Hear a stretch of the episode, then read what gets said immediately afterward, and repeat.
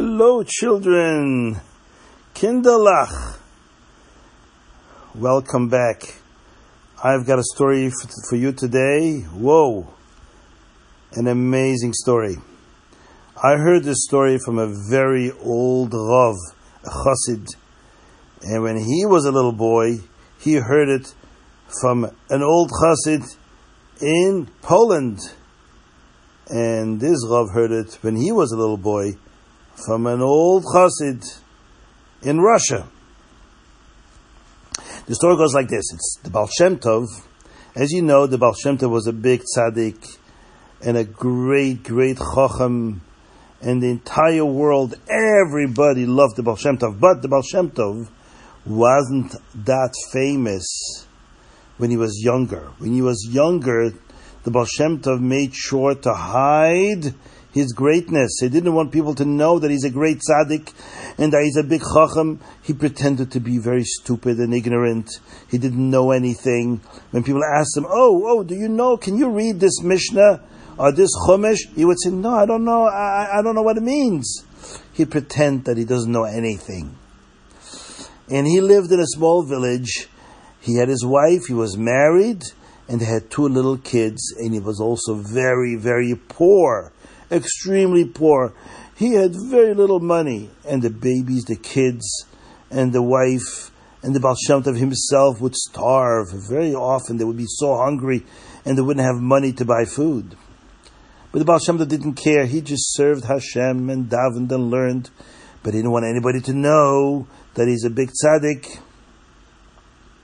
In the village where the Baal Shem Tov lived, there was a marketplace a, marketplace is usually a place in the middle of the city, which is an open, big, open space, like a plain, a big, plain, open space, where people would come from farms, farmers would come from around the village and bring their stuff from their farms to be sold the, in the market. Some people grew on their farm apples and oranges, so they would bring the apples and oranges into the village to the market and people would come and buy their apples and oranges. Other people would grow vegetables like tomatoes and cucumbers and, and lettuce and they would bring some of those stuff. They would take it from their garden and from their farm and they would bring it to the village and go to the marketplace and put a little stand and sell their vegetables. There was a lady, she was Jewish, she also had a farm. But what she had on a farm was cows and chickens. And as you know, cows give milk. So she would make a lot of milk. And she made a lot of eggs, because chickens lay eggs, as you know. And you know what you make with milk? You can make cheese, butter, yogurt, cream. You can do all kinds of things with milk. So she would make all of that on her farm. And she had a lot of it. She can't eat it all herself. She was going to make money. How is she going to make money? She was traveling every Monday and Thursday from her farm that was outside the village, and she would drive into the village with her wagon and her horse, and she would take all her milk and all her eggs and cheese and butter, bring it to the village, and go to the marketplace and sell it. And she would make a nice amount of money, good money.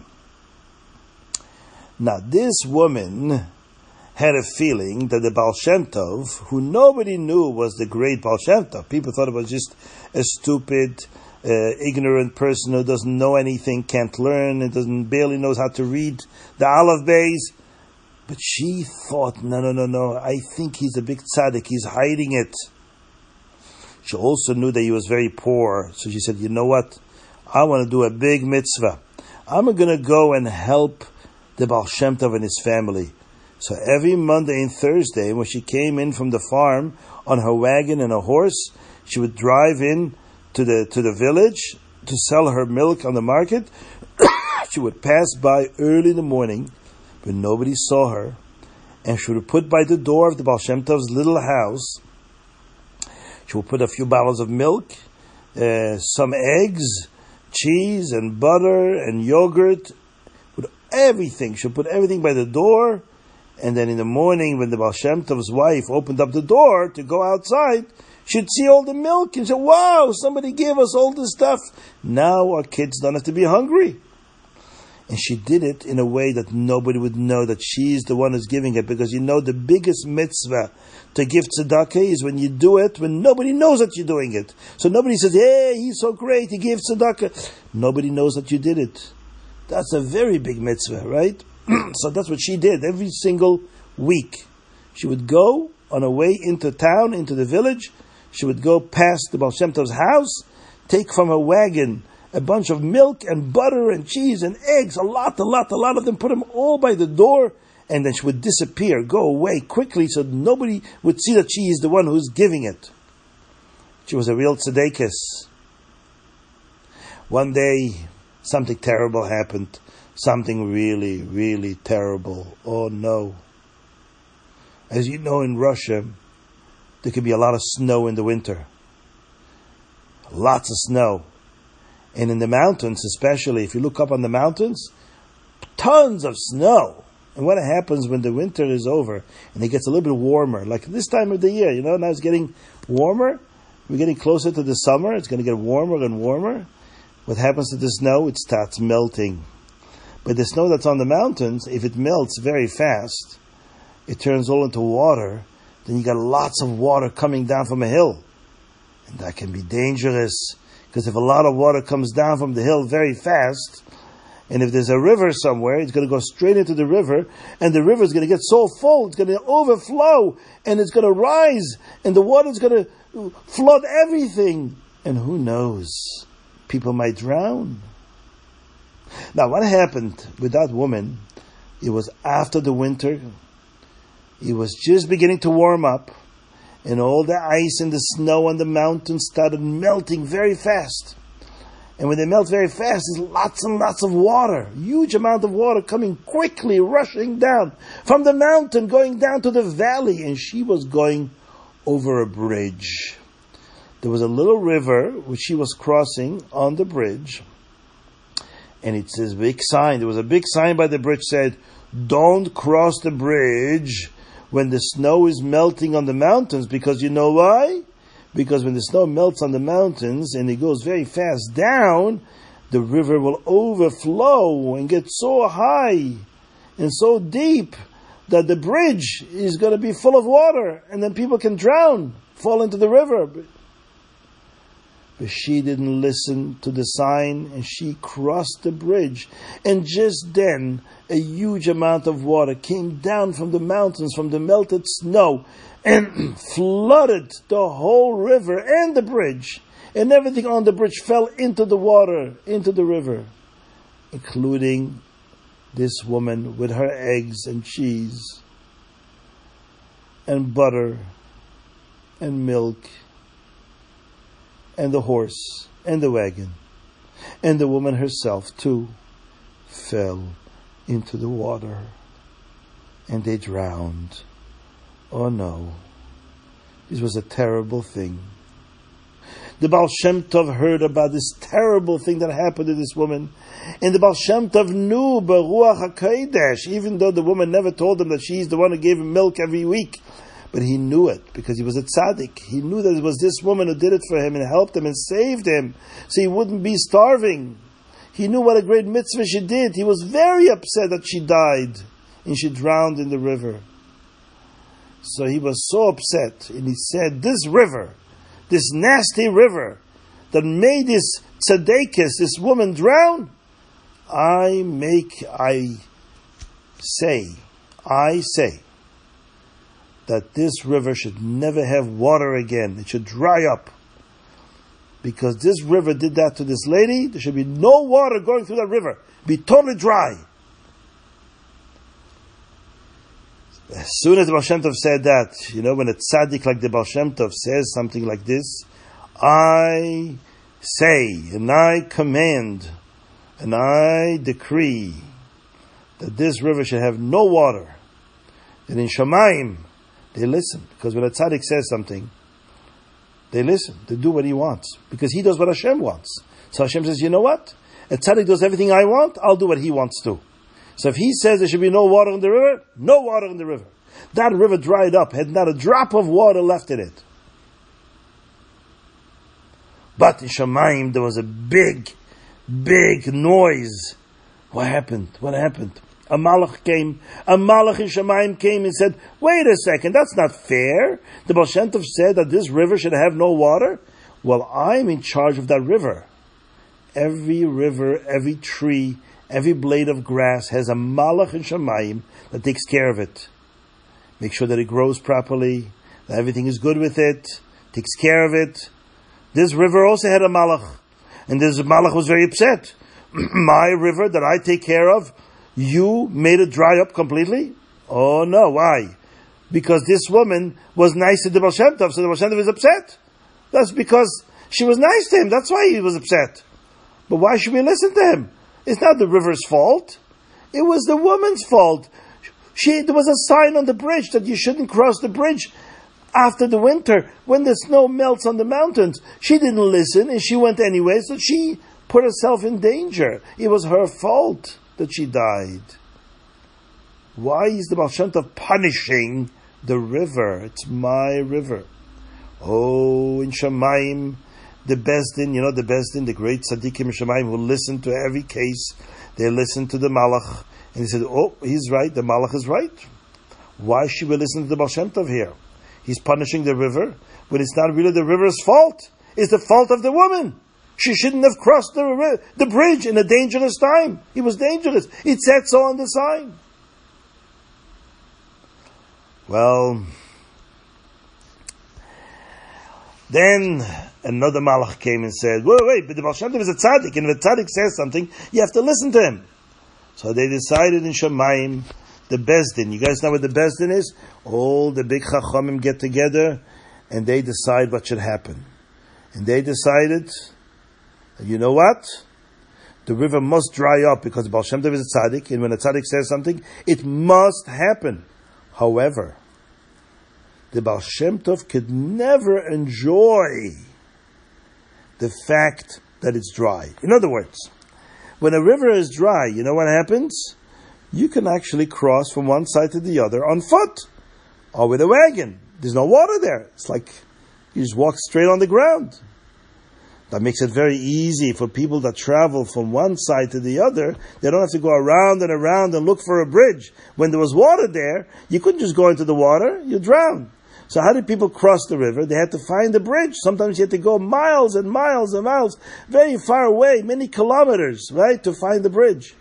Now that there's no water there, it's easy. You need to go to this and this town, to this and this city. It's very easy now. I can just cross here. There's no water here. So the Baal Shem Tov may never, never use this shortcut. You guys know what a shortcut is? Getting to the other side because there's no water. He's going to have to use a bridge even now. Why? Because he cannot enjoy that which he himself made. He made this river to be dry. He's not allowed to enjoy it. He's not allowed to, you know, use it for himself and not even his children and his grandchildren. In other words, if they do cross that place and they do enjoy going across without having to look for a bridge because there's no water, you know what will happen?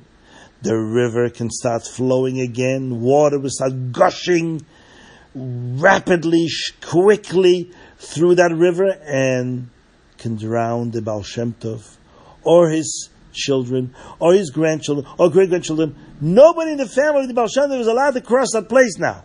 Other people could, but not the Baal Shem Tov. Because he's the one who punished the river. So he cannot enjoy that punishment. You guys understand that? Wow. Baal Shem Tov, who's a big tzaddik, he heard what the decision was in Shemaim. So he told his children never ever cross that place where there used to be a river and water. Always look for a bridge to cross that place because if you don't, something terrible might happen to you. The river is going to start flowing with lots of water and you might drown. So don't do that.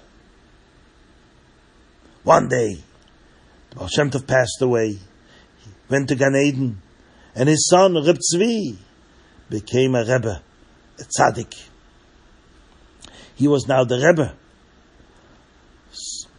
And he was a great tzaddik. One day, somebody, a person who lived in a far city, sent a letter to Reb Tzvi. I'd like you to come to the bris of my son. I'm making a bris this Sunday. I'd like you to come and be the sandik. You guys know what a sandik is? The person who holds the baby on their lap when the moil does the bris. And that's a very special honor. I want you, Reb Tzvi, the great tzaddik, to be honored with being the sandik of my son's bris. And Reb Tzvi, of course, agreed. It's a big mitzvah to do that. But how do you get to that town? It's far away, and it's, the bris is Sunday morning. So he decided to leave Motzei Shabbos late at night. He asked his wagon driver, Ivan, and told him to prepare the wagon and the horses because we're going to go on a trip because we have to get to a certain city by Sunday morning. So we're going to have to ride all night to get to that place. And so Ivan prepared the horses and the wagon, and Reb Tzvi got onto the wagon in the middle of the night, and Ivan got onto the front and started whipping the horses. Yay! Take off! And the horses took off, and, and the, Reb Tzvi was a big tzaddik. He doesn't waste his time. When he sits in a wagon for hours and hours taking a trip, he thinks about Torah. He thinks about Hashem. He closed his eyes Ina was deep in thought. He was thinking about great holy things, about Torah, about Chassidus, a Maimer. Um, and he didn't notice that Ivan came to that very place where there used to be that river. That river which his father, Reb Tzvi's father, the Baal Shem Tov, had instructed to be dry, not to have water. And the Baal Shem Tov instructed his son never to cross that place unless there's a bridge there, because the water is going to start gushing through that place again. But Ivan didn't know about this. And Reb Tzvi was so deep in thought, he didn't notice that they were at that place where that river was. So Ivan just started riding through that place because it was a shortcut. It was easy to get to the other side. And he's just riding through, and as soon as he got to the middle of where the river was, suddenly a huge amount of water, waterfalls, huge waves of water started coming so quickly into that area, into that place, that Reb Tzvi and Ivan and the horse and the wagon all fell into this wild, wild waters with waves piling up so high. You couldn't even see how high it was. And Reb Tzvi realized that he's going to die. And he remembered, oi, oi, oi, oi, oi, what did I do? I forgot. My tati told me not to go through this place, but I was not paying attention. I was deep in thought.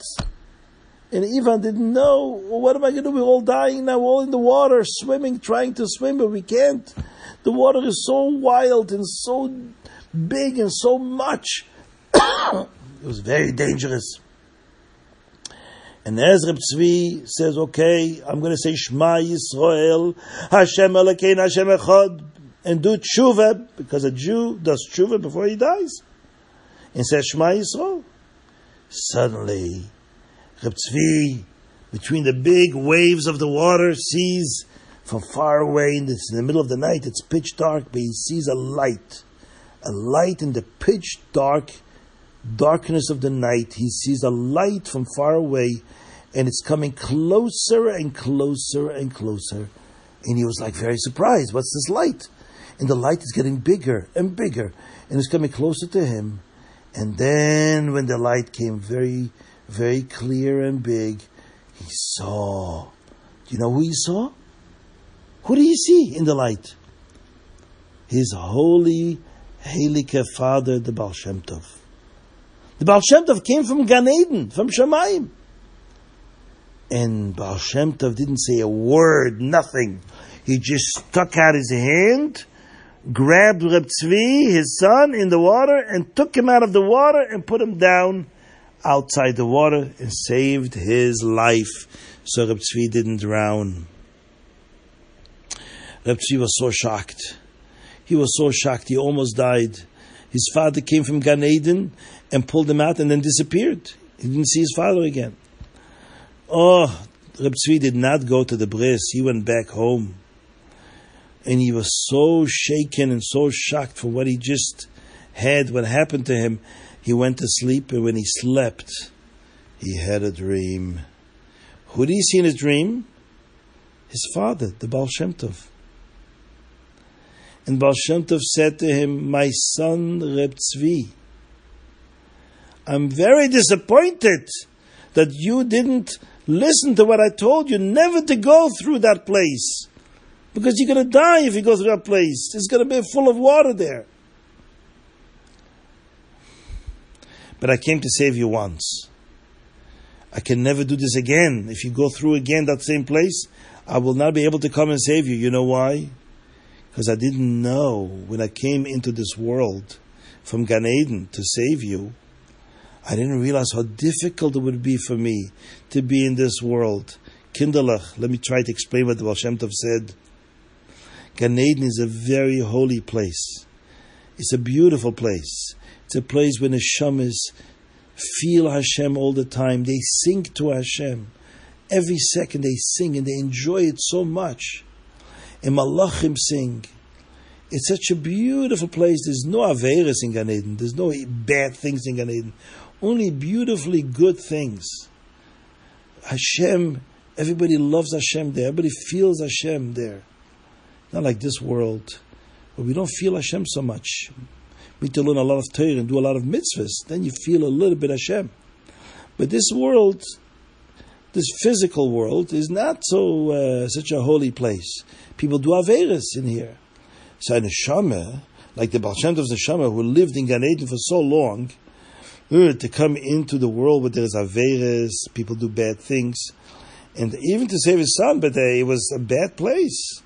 You know, a great tzaddik once said that when a neshama from Gan Eden is next to an avera, he sees somebody doing an avera, it like smells. Like, can you imagine you have a rotten piece of food that smells so badly, like a rotten fish, and it smells so badly? For a neshama, an Avera is the same thing. Like the neshama can't take it, like, ugh, makes him sick. A person can do an Avera against, something against Hashem, and the neshama can't stand it. It's like, ugh, disgusting. So for the Baal Shem Tov to come into this world was not a very pleasant thing. It was very uncomfortable. It made him feel very bad. He says, had I known how bad I would feel coming from Gan Eden into this world, I don't know if I could come and save you. It was too difficult to come into this world. So please don't do it again. And Reb Tzvi, from that day on, made sure to tell his children and grandchildren never, never to cross that place where the river used to be. And they lived happily ever after. Good Shabbos. And the moral of the story is always listen to the Baal Shem Tov. Always listen to the Tzaddikim. Always listen to the Rebbe that they know best. And yes, sometimes we're in trouble, the Rebbe comes and helps us out. He saves us sometimes. But we need to not do this too, too often. Good Shabbos.